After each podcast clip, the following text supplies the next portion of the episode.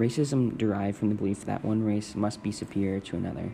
It is a broad and widespread dilemma that has taken its toll most famously on American soil, but in several other locations. One of these includes South Africa. The influence that non colored people had on the natives of South Africa started in the mid 1700s when individuals of Dutch descent began to import slaves and take land, which was later taken by the British.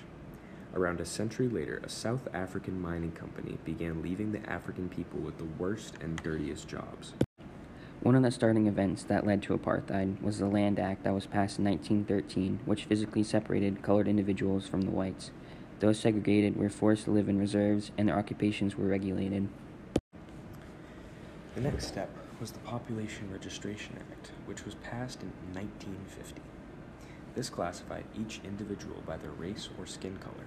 Served as the foundation of apartheid.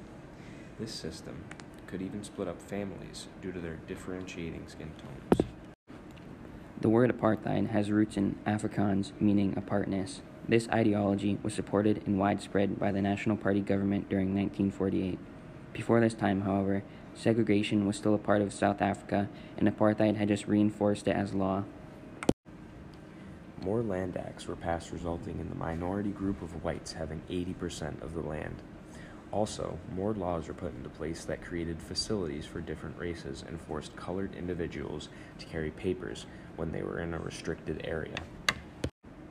Hendrik Verwoerd, who became prime minister in 1958, further pushed the segregation. Following his election came the creation of Bantu homelands, known as Bantustans, that further separated the African population from themselves. This law was passed one year after he was elected and was called the Promotion of Bantu Self Government Act.